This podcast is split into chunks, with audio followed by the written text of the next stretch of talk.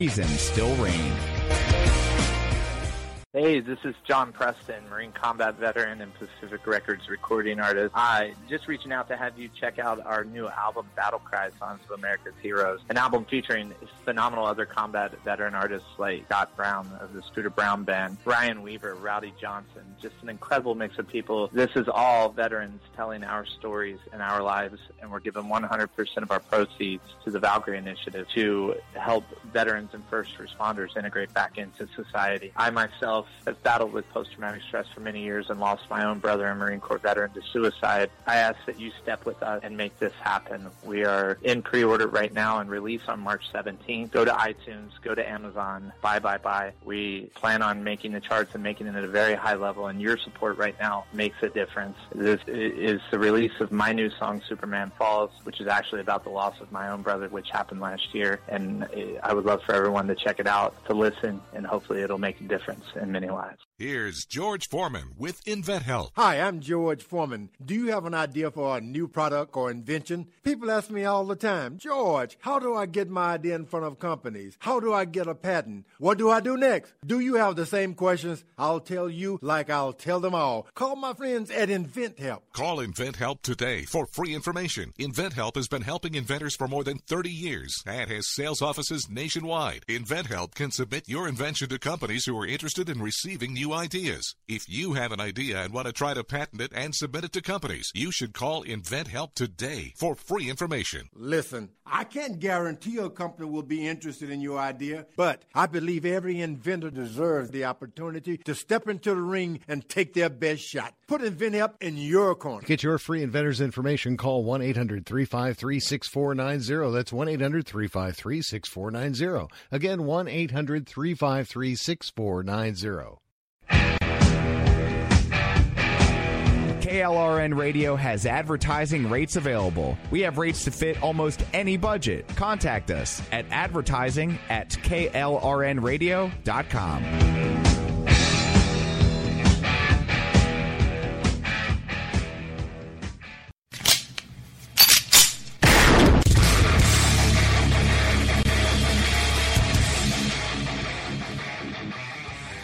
This is Slickery Trigger for Rebel Road Tactical. With proper care and feeding, your pistol will be ready when you need it, there to save your life. Shouldn't your gear be that good? Whether you need a holster for comfortable everyday carry or a tough as nails holster for your next training course, Rebel Road Tactical has what you need. Check us out on the web at rebelroadtactical.com. Tired of paying outrageous prices for Viagra? Well, we have great news for you. Now you can finally get Viagra at huge discounts. Healthy Man allows you to save up to $500 on Viagra. Why pay U.S. pharmacy prices of $15 per pill or more when you can get Viagra for less than $3 a pill? Call today and get 40 Viagra pills for only $99. This can cost as much as $600 at your local pharmacy. You can't afford not to call us. If you want Viagra at the lowest prices, never pay $15 a pill pharmacy prices again. Get Viagra for less than $3 a pill. Call 1-800-516-7602 today and save up to $500 and get 40 pills for just $99. Healthy Man is fast, easy, and affordable. Operators are waiting at 1-800-516-7602 to take your call right now. Call 1-800-516-7602. That's 1-800-516-7602. Again, 1-800-516-7602.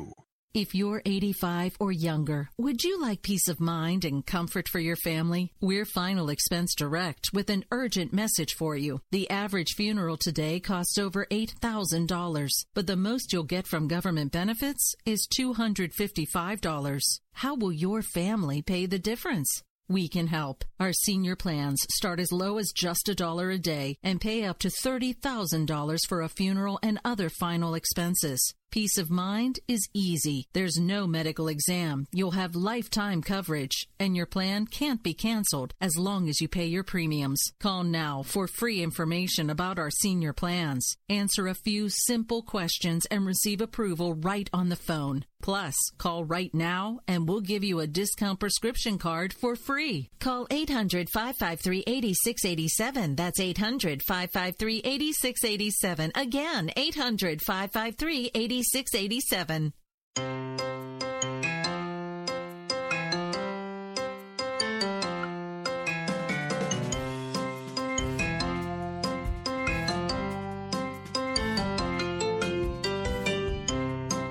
The world around us is an amazing place filled with beauty and with science. But let's face it, sometimes the science can be so confusing that it takes a PhD to understand it. Well, you're in luck I just happen to have a PhD. Come and take a seat. Perhaps I can explain the world around us in a way we all can understand. Welcome to Conversations in Science. I'm Dr. Judy L. Moore. Call me Doc. Hi, and welcome back to another episode of Conversations in Science. I am Dr. Judy L. Moore, and as my intro says, I do have a PhD. For those of you who are new to the show, the way it works is that I do my best to keep the technobabble right down to a manageable level so everyone can understand the science going along. But to help me with this, I have my producer, Jesse Standers. Jesse, where are you? What's up, Doc? Hey, Jess. Jesse's job is to make sure that I don't go too technical and so everyone can understand. Right, Jesse, a couple months ago, we were talking about global warming and climate change. Do you remember that? Of course, Doc. I remember all your episodes. well, I have had some very interesting things come across my news feeds. Some of them are just crazy land, where others of them are really good ideas that could potentially work and solve some very real environmental issues. Cool. I've seen some real so, ghastly things to something to a few things I think might work, Doc, but you know me, I don't get all the science behind it. That's what you're here for. Exactly. That's exactly what I'm here for. Right. So, for those who didn't actually hear our episode back from February, where we were talking about global warming and the science behind what climate change is, I just want to do a quick rehash. Global warming and climate change, although they're related, they're not the same thing. Climate change is talking about anything that is going through and infecting our ability to produce food and our weather patterns within our local climate areas. So that's what climate change is. Global warming just happens to be part of the equation. When we're talking about global warming, we're talking about the effects that greenhouse gases have on our planet. Greenhouse gases is any gas that will take a energy source of some description and convert it into energy. So I'm talking about things like carbon dioxide, methane, ozone, and water. Yes, folks, water is a greenhouse gas. What it does is it absorbs the energy from the sun and stores it up and then releases it in the form of heat. It also reflects whatever heat's coming back from our surface back down and keeps the heat in as well. So it acts like a blanket on our planet. And that's what these global these greenhouse gases do is they act like a blanket to our planet. Without them, we would freeze to death. We would have a surface temperature of about minus 18 degrees. I don't care where you are, that's cold. Okay, Doc, minus 18 degrees Celsius, I'm assuming? Yeah. It's freezing.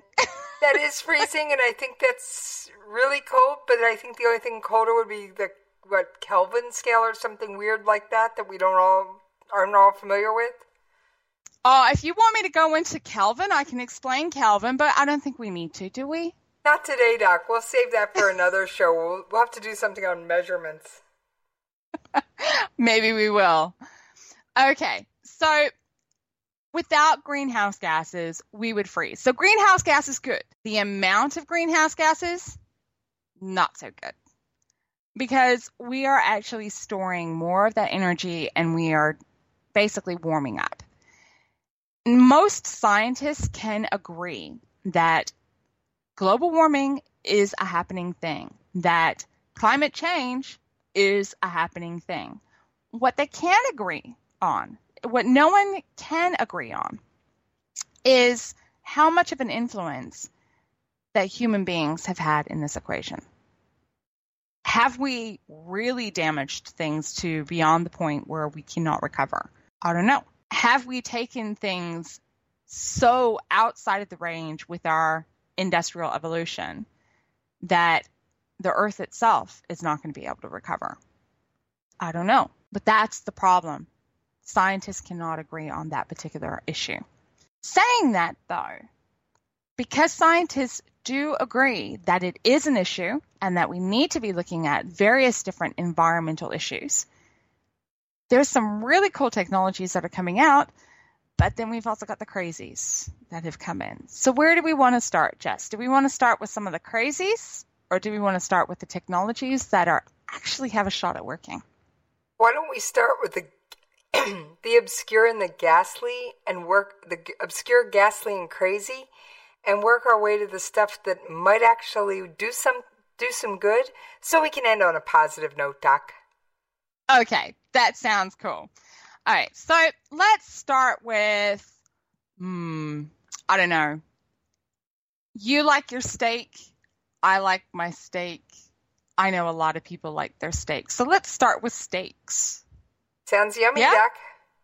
Pass the A1. Okay. So there's quite a few people out there that understand and realize that cows fart. They produce methane gas and quite considerably. In fact, it turns out that the meat industry has actually contributing to um, various different factors of carbon dioxide and our global warming issues by about 18%. Wow, Doc, I hadn't heard that number before. That's pretty insane. Yeah, and it but that is not just cow farts that is going into this. This is also through their fertilizers, through the animal manure, through transport, through the actual full meat industry as a whole, it's about 18%. Now that's a big, big number. And the solution that people have come up with this to deal with this is that we just kill all the cows and that everybody goes instantly vegetarian. Uh, don't take away my beef, people. yeah, no, sorry you're going to struggle in a big way to take away the meat from a lot of people's diet, including mine. I'm sorry. I like my meat. End of story. I do like my meat. But there's another issue with this. If we go through and we decide to kill all the cows, well, one of the byproducts of the decomposition process is methane gas. Okay, so they're killing the cows to get rid of the farts, which are methane gas. And they're going to make more methane, at least in the short term, right, Doc? That we still can't do anything. They're just going to make the situation even worse. The thing is, is the decomposition process is not just cows as well. Okay. Hey, Doc, before Anything we get off the decom- beef, California's well, gone crazy again. You ready for this one? Okay, tell me. They're taxing farmers on cow parts. How do they measure that? I don't know, and I'm not sure I want to be the guy that has to insert the measurement tool into the business end of the cow either. I think it's I think it's a per head of cattle tax. Uh, that I suppose would make sense, but but measuring oh no, how would they measure that? I don't I don't know no okay. Like I said, California's gone crazy again, Doc. Okay. No, I, I suppose I can understand where they're coming from. And, but it's not the solution. It really isn't. Especially when you consider that there are parts of, say, the Amazon forest that have actually got local levels of methane that are quite high compared to other areas. And these are areas where you've got a lot of decomposition from the forest itself. Yes, folks, when trees fall down and they decompose, guess what? They produce methane too. So basically, it's a Doc, byproduct of decomposition. Basically, what you're saying is we'd have to stop all decomposition on the planet and the cow farts to get rid of methane. Yeah. Uh, guys, not gonna happen. No, it's not going to happen. And that's why that particular idea, dare I say it, is cuckoo land. It's not quite right. I think the cows agree with you. okay. Some of the other interesting ideas that have been out there is Well, carbon dioxide is a glow it's a greenhouse gas. Okay? So it warms the atmosphere. But there are some other things out there that cool the atmosphere. And we did talk about this briefly in the last in our February episode because just after World War II, there was actually a moment where there was a period in time where we actually had a global cooling, not a global warming, a global cooling. And what it was is it was an effect of the amount of sulfates that were being ejected into the atmosphere through fertilizers and a whole bunch of other little activities that we were doing just after World War II. Okay. So sulfates are cooling.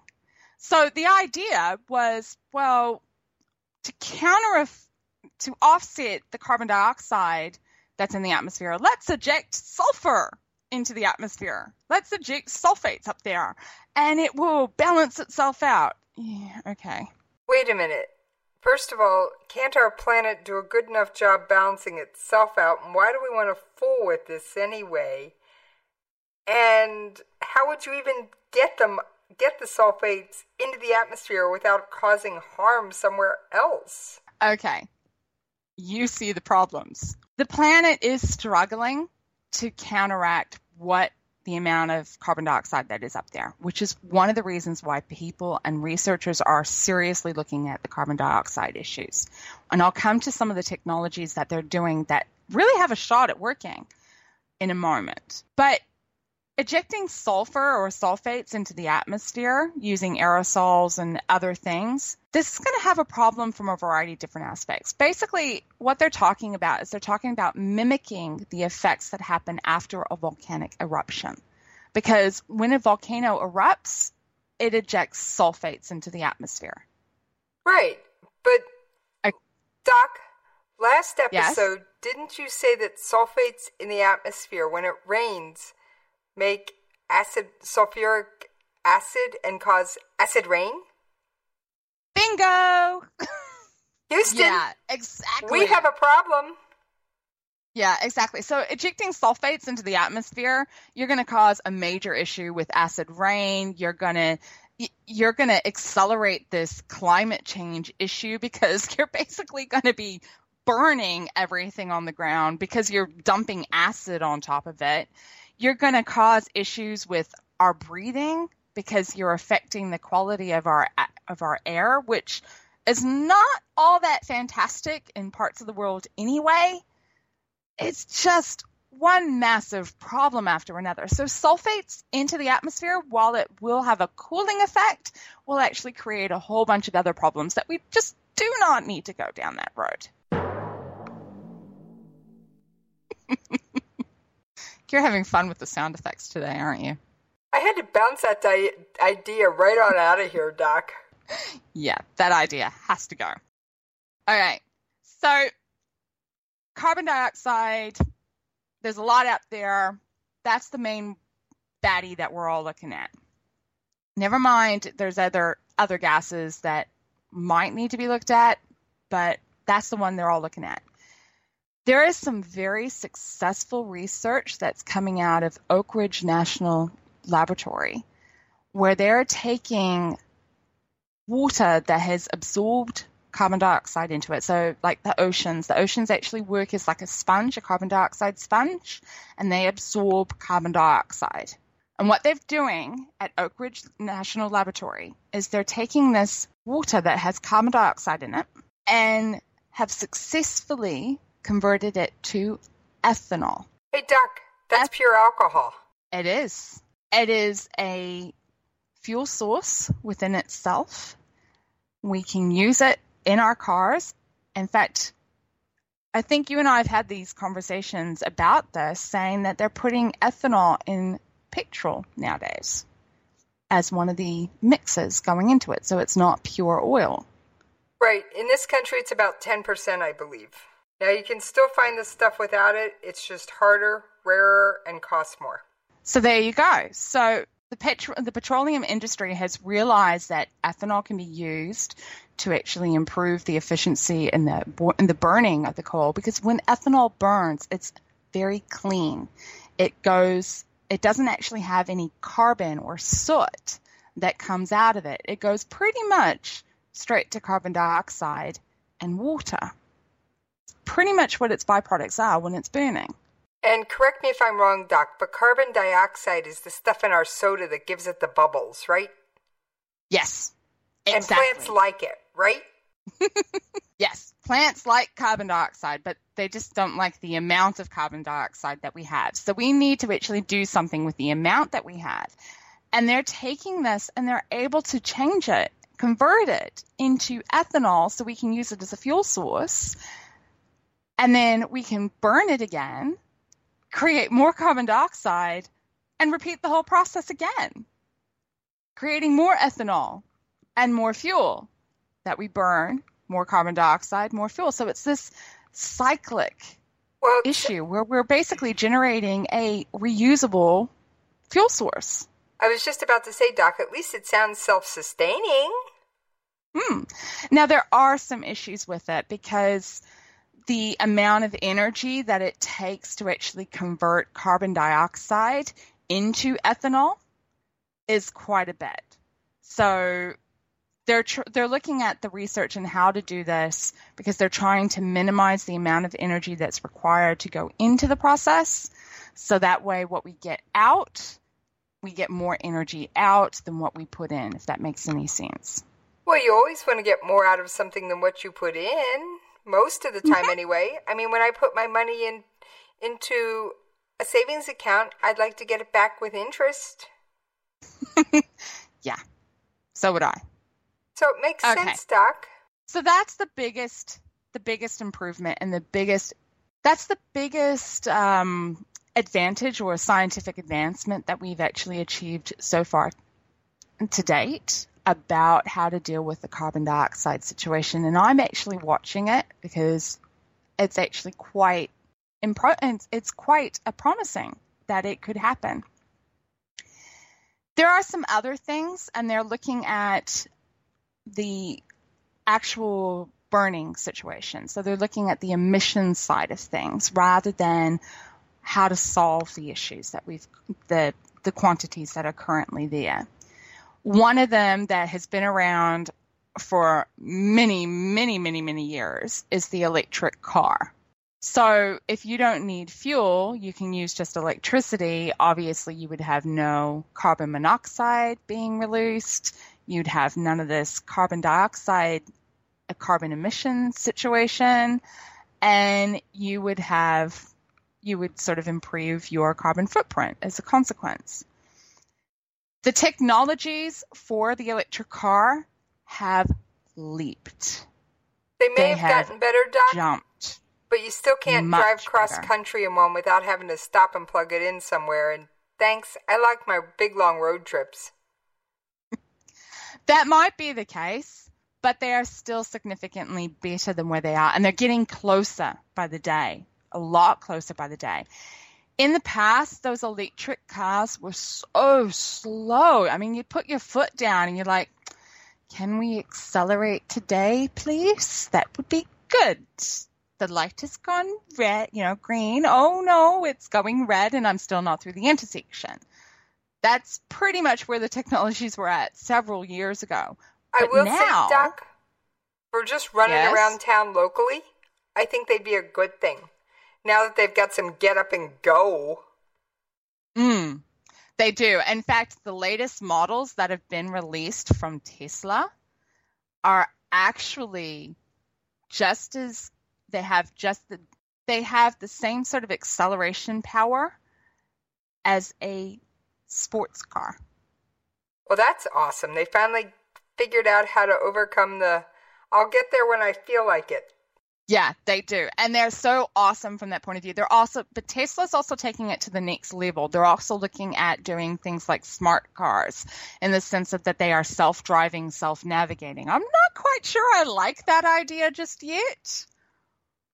But that is what they're aiming. They're aiming for the science fiction cars that we've seen in all those science fiction movies where they you get in the car and you say, "Drive me here," and it just goes and it navigates itself and avoids other traffic on the road and takes the best traffic passage.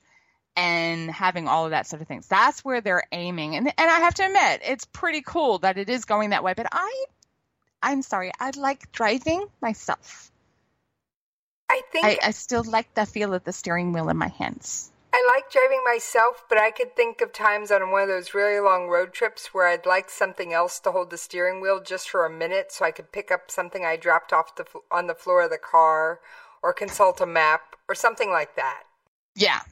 So there is some advantages to it. And but Tesla is working on having the batteries lasting that much longer and their technology is getting much better. They're generating and storing electricity a lot better and a lot more efficient, efficiently within these batteries. They're now actually promising to be able to create like a solar power bank for your house where you can actually have your house completely isolated off the power grid, but you still use the same amount of electricity that we currently do within a modern current home. And that's that where Tesla cool. has moved this technology. It's impressive where they've taken it. That does sound impressive, Doc, because I don't know how much electricity we go through around here every month. But I don't want to give up my gadgets. You know me. Have you ever seen me without a gadget close at hand? No, I haven't. And and I'm pretty much the same. I'm sorry. I yeah, I'm I I like my social media probably a bit more than I really should. But hey, you know, but that's where the technology has gone and it is very impressive. So looking at things like your alternative energy sources, you have a significant number of areas around the world are now using wind farms. You have hydro power stations that have taken off in a big way instead of using coal burning. You have solar power that is taking a massive, massive interest in countries like India and Japan. And they're actually now building whole power station areas that are solar power based. Some of them are producing up to 10%, 20% in some cases, according to the reports that I've seen, of the amount of electricity to run a major metropolis. Well, that's, that's awesome, impressive. Doc. That really is impressive. Now, I got to tell you something. I used to live out in Oklahoma. I don't live there anymore, so for anybody who's been following me around on podcasting trying to figure out my location, Oklahoma won't get you anywhere near me anymore. But what they'd started when I was out there was you could opt in to this program to have a portion of your electricity come from the the wind wind turbines they had out that the electric company had out there, and you'd get a slightly lower electric rate. And Oklahoma, I don't know how much you know about the weather there, Doc. The wind's always blowing. Yeah. Always. Yeah, and we've got wind farms here in, in New Zealand as well. We've got one that's just outside of Wellington. We also have um, we have some that are actually out in the oceans as well. There, we've got a few of them that use a combination. They do the wind turbine, but then they also use tidal forces as well. Now that sounds cool. Now you know what I thought was really cool, and you actually pointed this out to me, was the sunflower, the solar sunflower. I want one. I so want one. It was so awesome. It came across my Facebook feed, and it looks like this giant mechanical sunflower. What it is, is it's actually solar power um, panels that are in the shape, they sort of in the shape of a petal, and they mechanically come out whenever the sun's out. So they detect the amount of cloud cover that you have versus how much sun's there. And it keeps moving such that the panels are always at a 90 degree angle to which the sun is coming in. Now, that's actually an important thing because when you're looking at solar panels, and this is one of the reasons why solar panels are always at an angle, it's because they need to be at that optimum or near 90 degree angle for the sun when they're at the height of the day, when it's mo- when the sun's most intense, for them to get the best conversion of energy the most photons that they can have on this, photons being little particles or little packets of light. Now, if you are looking at something that's say I don't know 30 degrees to what the sun is coming in at, then you're going to have a, a significantly lower efficiency of conversion than if it was at 90 degrees, getting all of that sun.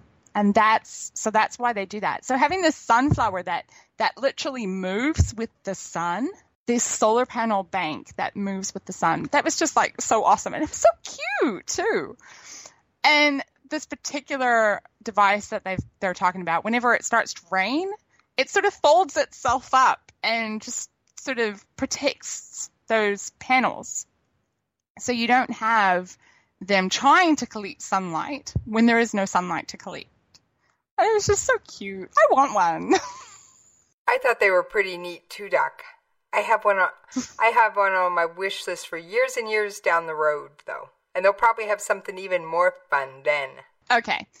So I just want to, for the moment, I want to just temporarily move to some of the other environmental issues that have come out or the effects. Now, I'm going to temporarily go back to Crazyville because one of the things that just angers me more than anything else is when I see a comment coming through on Facebook or Twitter or on any other social media feed where someone has taken just a little bit of knowledge and has used their position of power to scaremonger people. The problem with this is that people have one of two reactions.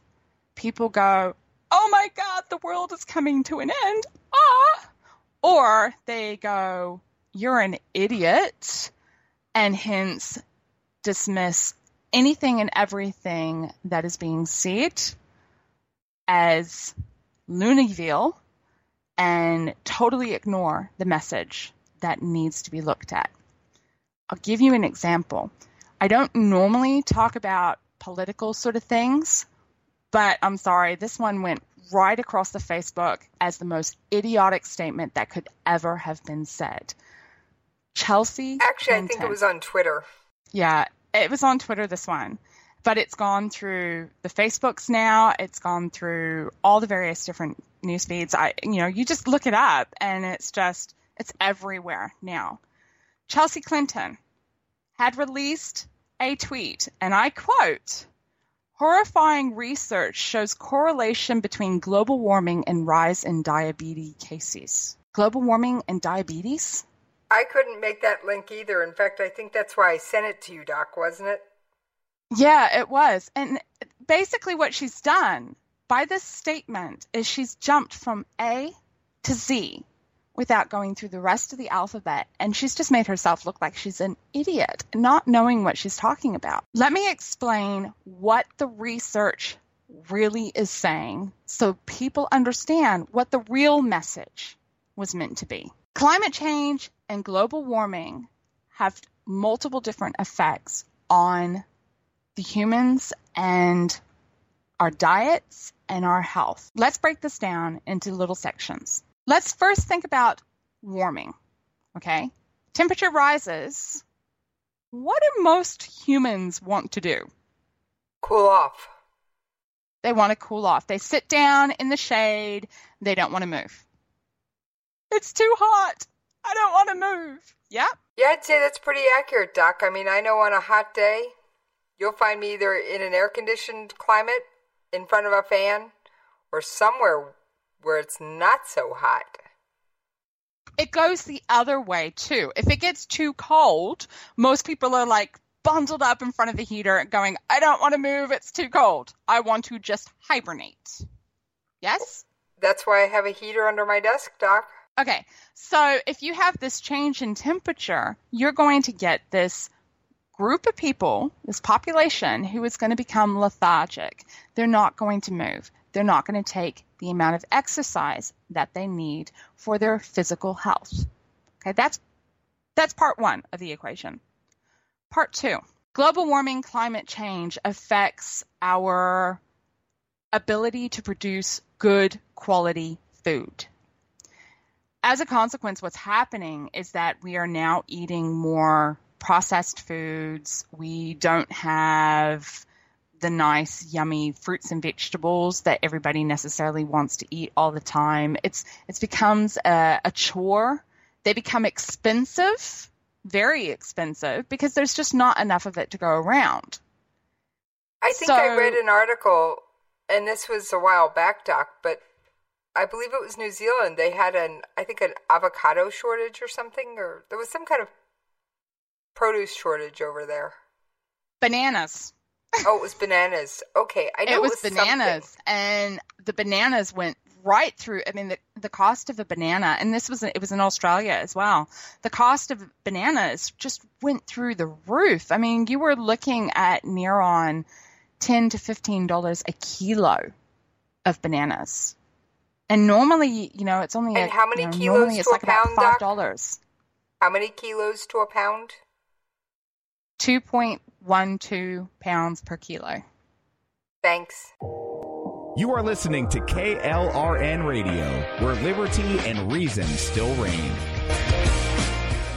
Hey, this is John Preston, Marine combat veteran and Pacific Records recording artist. I just reaching out to have you check out our new album, Battle Cry Songs of America's Heroes, an album featuring phenomenal other combat veteran artists like Scott Brown of the Scooter Brown Band, Ryan Weaver, Rowdy Johnson, just an incredible mix of people. This is all veterans telling our stories and our lives, and we're giving 100% of our proceeds to the Valkyrie Initiative to help veterans and first responders integrate back into society. I myself have battled with post-traumatic stress for many years and lost my own brother, a Marine Corps veteran, to suicide. I ask that you step with us and make this happen. We are in pre-order right now and release on March 17th. Go to iTunes, go to Amazon, buy, buy, buy. We plan on making the charts and making it at a very high level, and your support right now makes a difference. This is the release of my new song, Superman Falls, which is actually about the loss of my own brother, which happened last year. And I would love for everyone to check it out, to listen, and hopefully it'll make a difference in many lives. Here's George Foreman with InventHelp. Hi, I'm George Foreman. Do you have an idea for a new product or invention? People ask me all the time, George, how do I get my idea in front of companies? How do I get a patent? What do I do next? Do you have the same questions? I'll tell you like I'll tell them all. Call my friends at InventHelp. Call InventHelp today for free information. InventHelp has been helping inventors for more than 30 years and has sales offices nationwide. InventHelp can submit your invention to companies who are interested in receiving new ideas. If you have an idea and want to try to patent it and submit it to companies, you should call InventHelp today for free information. Listen, I can't guarantee a company will be interested in your idea, but I believe every inventor deserves the opportunity to step into the ring and take their best shot. Put InventHelp in your corner. To get your free inventor's information, call 1 800 353 6490. That's 1 800 353 6490. Again, 1 800 353 6490.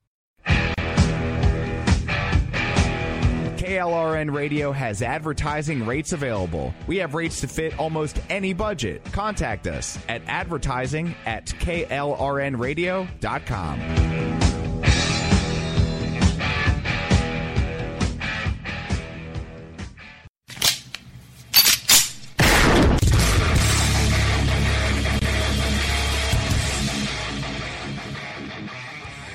This is Slickery Trigger for Rebel Road Tactical. With proper care and feeding, your pistol will be ready when you need it. There to save your life. Shouldn't your gear be that good? Whether you need a holster for comfortable everyday carry or a tough as nails holster for your next training course, Rebel Road Tactical has what you need. Check us out on the web at rebelroadtactical.com. Tired of paying outrageous prices for Viagra? Well, we have great news for you. Now you can finally get Viagra at huge discounts. Healthy Man allows you to save up to $500 on Viagra. Why pay U.S. pharmacy prices of $15 per pill or more when you can get Viagra for less than $3 a pill? Call today and get 40 Viagra pills for only $99. This can cost as much as $600 at your local pharmacy. You can't afford not to call us. If you want Viagra at the lowest prices, never pay $15 $3 a pill pharmacy prices again. Get Viagra for less than $3 a pill. Call 1-800-516-7602 today and save up to $500 and get 40 pills for just $99. Healthy Man is fast, easy, and affordable. Operators are waiting at 1-800-516-7602 to take your call right now. Call 1-800-516-7602. That's 1-800-516-7602. Again, 1-800-516-7602.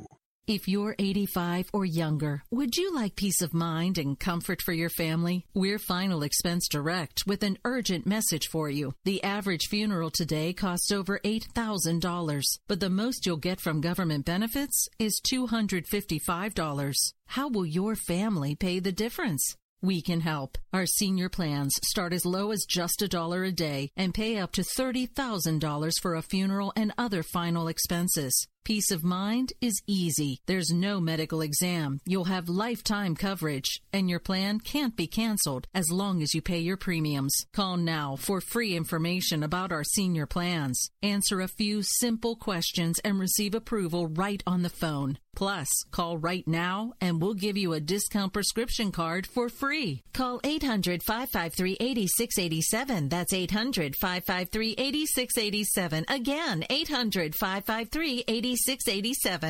But if you're having to buy, say, okay, so if you were forced into a situation where you had to pay $10 for a pound of bananas, what would you do? I don't think I'd be such a fan of bananas, although I do like one on my breakfast cereal. Yeah, the bananas, no thanks, move right along. We can't afford that. And that's what's happening. That that's what's happening because of global change. The cost of this fresh food and the, the good, nice, yummy stuff that we all love, it's becoming more and more expensive. Okay, so if you have this increase in climate change, less production, less food, you're going to have more processed foods.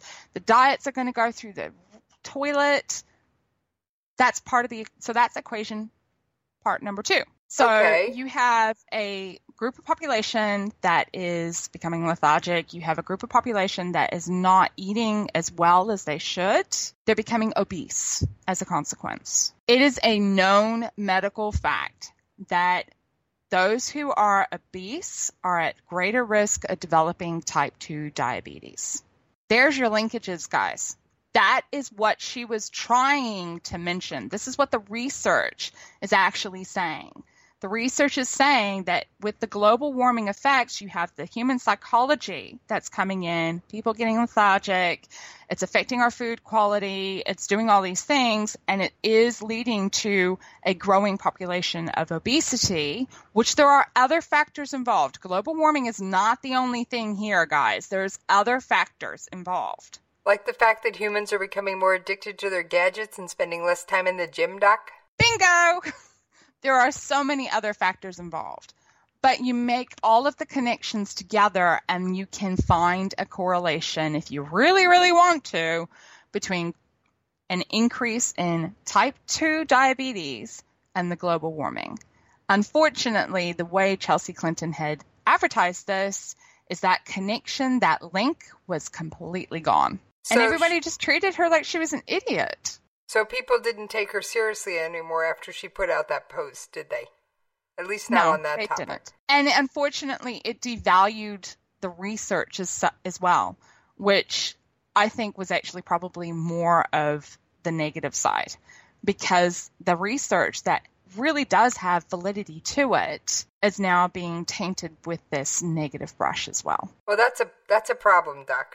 Because And unfortunately, she's not the only one who does things like this. There's lots of people out there that make these statements. And as a consequence, you have people who are in power, global power, that are going, this global warming thing is fake science. Because all they see is these negative leaps that have taken and tainted the message. well, that's not good, Doc. That's why I like when I find something that I think is for the birds. I bring it to you. I find I Yeah. go, "Hey, Doc, have you seen this one?" Yeah, so that's why you bring it to me because it does. It just infuriates me. These people with a little bit of knowledge in places of power tainting things, and it just, yeah, no. shifting it away from all of that and into something that is positive, we know we'll move away from global warming altogether for the moment because there is another environmental issue which is probably just as important. And I'm talking about plastic. Oh, you mean my water bottle, Doc?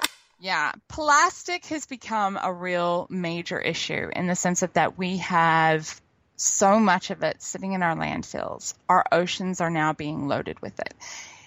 It turns out that within a recent measurement that they were doing on British beaches, that 75% of the 279 beaches in the UK are covered in these little tiny plastic beads.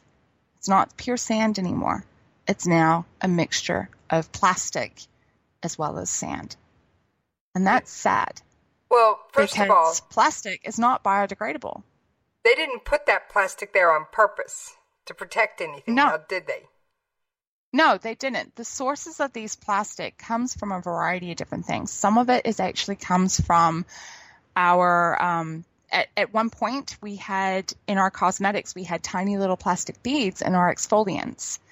And so, you know, you'd wash your face and it'd go down the drain and it'd find itself in the oceans. And those are now washing up on the shores. You also had, you know, if you've got little bits of plastic or something in your clothing, because they're, you know, you're using synthetics, they do have some clothing has got some levels of plastic. And just the small little tiny surface layers are all washing off and they're going into the waterways. We have plastic everywhere. And then, of course, you have the um, the plastic bags that we get from shopping. You have I love those little... bags, Doc. They're they're actually really useful. They might be useful, but they do have their issues. Well, I do try and drop the ones I don't reuse for some other purpose into the recycle bin at the store when I go back. Which is good. That's a good thing. So, I mean, that's it's the plastics that's basically driven our recycling. But there is a a project that's out there that I have taken great interest in this particular project for a variety of different reasons. And the project is called Plastic Roads. For those of you who are Doc. interested in finding out more about it, you go to plasticroad.eu. It is an initiative that's been developed by a group of companies in the Netherlands. The three companies involved one is KWS, which is a subsidiary of Volker Wessels, and they are a roading construction company. They they are experts in the production of asphalt and roading construction materials. Then you have another company which is called Wavin, and they are experts in recycling of plastic, and they specialize in plastic tubing for rainwater drainage. Okay? All right. You And got me so far, company- Doc, but I still can't see my water bottle supporting my car. Yeah. car. Okay, let me carry on. The third company is Total, Total Plastics, and they are totally into oil and petroleum and looking at how you can improve the properties of plastics by mixing different plastic molecules together. What they are doing is they are looking at how you can create a plastic box channel and turn it into something that you can use to do roads that can support a diesel truck. Okay. So we are looking at generating something that is made out of plastic that can be really strong and hold a lot of weight. It has some questions whether you can do it or not. But plastic does have different strengths to it. Think about it. You've got your plastic bottle, which you keep squishing, and I can he- keep hearing it. But then you'll have other aspects like, I don't know, your cell phone covers that you can sometimes use. They're made of plastic. Yeah. I love my cell phone cover. It's great. And it's got rubber But on it's it too. It's strong, isn't it? And my phone will bounce. and it's a strong cover. It is, yes? you know. Okay. So different plastics have got different properties. Trying to find the right mix of plastics to actually create something that will be strong enough is only just part of the problem. With looking at this plastic roads concept, their main goals were they didn't want to create new plastic, more plastic than what's already out there to do this project. So one of their goals is to actually look at how they can actually extract the plastic from the oceans and from the landfill that's already out there and use it. Because that's the thing. We can clean up the oceans, we can clean up the landfill, but what do we do with all that plastic once we've actually cleaned it all up? What do we do with it? This is a very real possible solution of what we could actually do with this plastic. And the idea is that if you've got a section of road that has a pothole or something that needs to be replaced, you literally just take out that box section, put in a new one in its place, and take the broken one, chop it all up into little bits, and make a new section that you can use for future. So it becomes a self sustaining project I think not the governor of, of Atlanta of Georgia would love you right now because I don't know if you caught this on the news. There was a section of a major interstate, I-85, that just collapsed recently. Now, no one was injured or hurt because there was a car fire underneath it, and that's what weakened the structure and caused it to collapse. But I'm sure he wish he wishes he had a he had a plastic road and could just drop in a new piece because that's a major artery and over i think 200 i think they said over 250,000 people use that stretch of road every day Now I think you're starting to see why I'm actually really excited to actually see this particular technology come to fruition. yeah Because if they can get it to work repairing roads, which is something that I've had to live with for the last six years because parts of my city is still suffering from the earthquakes that we had six years ago. You know, if we had this ability to just replace the roads and repair the roads quickly, it would be amazing. Absolutely amazing. According to the website, and it's plasticroad.eu, they at the moment are looking at the plastic properties themselves and trying to figure out what is the best combination for it to work and they hope to have a prototype in place by the end of the year. That would be amazing. Like i said i think the governor of georgia would love to hear from them.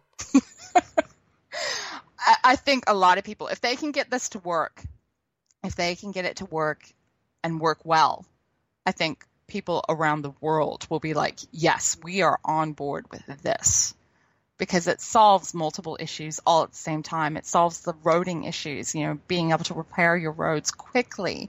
It solves the the plastic overabundance of plastic issue. It, it solves so many things all at the same time, and it's just amazing technology. And you've got the companies involved are leaders in their field. I mean, one of them being the you know, KWS, who is one of the world leaders in roading construction materials and asphalt. These are not guys that are just doing it for the sake of, oh, this can be done. These are guys that are really putting effort and energy into this, knowing that it's a winner if they can get it to work. I want it to work. Please, please get it to work. I want it to work too, Doc, because I, I think it could be an amazing step forward. And I don't always agree with everything you bring up, but boy, this one I likes. Yeah, I like it too, and and so I'm I'm keeping a close eye on it.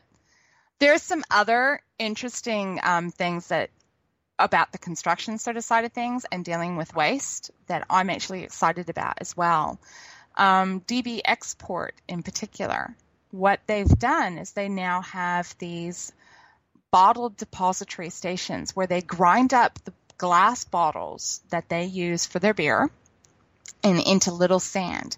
And that sand is now being used for concrete to make concrete in construction. So instead of actually going and getting the sand from beaches, you're getting the sand from these ground up bottles, glass bottles. As long as they Now make that- the gr- ground up stuff so it doesn't cut my feet when I walk on it, sounds like a great idea.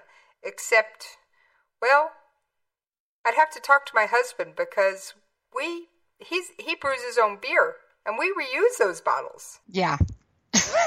yeah, I know. And there's some, but I mean, reusing bottles is great and that's fantastic. But for those bottles that you can't reuse, you know, if you, if you knew you could actually take them somewhere and they're going to do something that's really useful with them, I'm sure people would quite happily do it. I think they'd be more likely to do it if all they had to do is put out their glass bottles separately from everything else.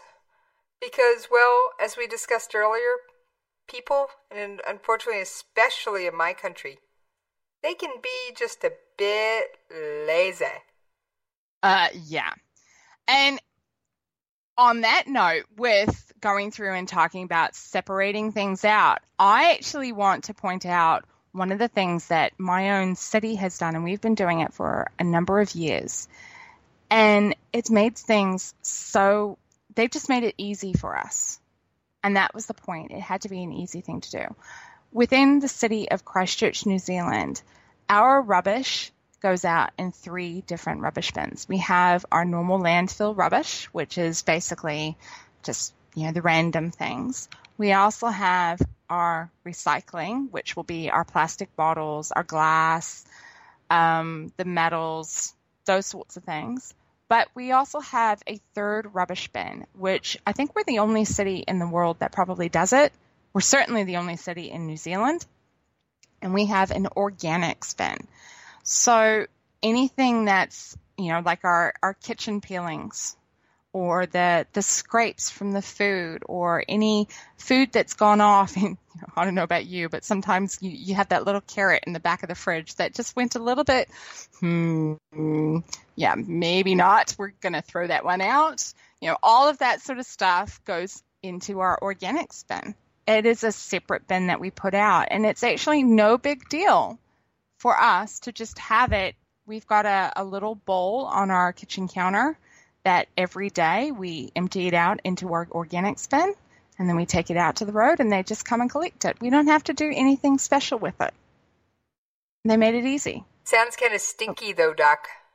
Oh, stinky? Yeah, definitely. Oh, in summer months, whoo, the kids play, you know, rock, paper, scissors as to who's got to take out that bin because, oh, yeah, it can get pretty rank, pretty, pretty smelly. So where would the baby's diaper this? go?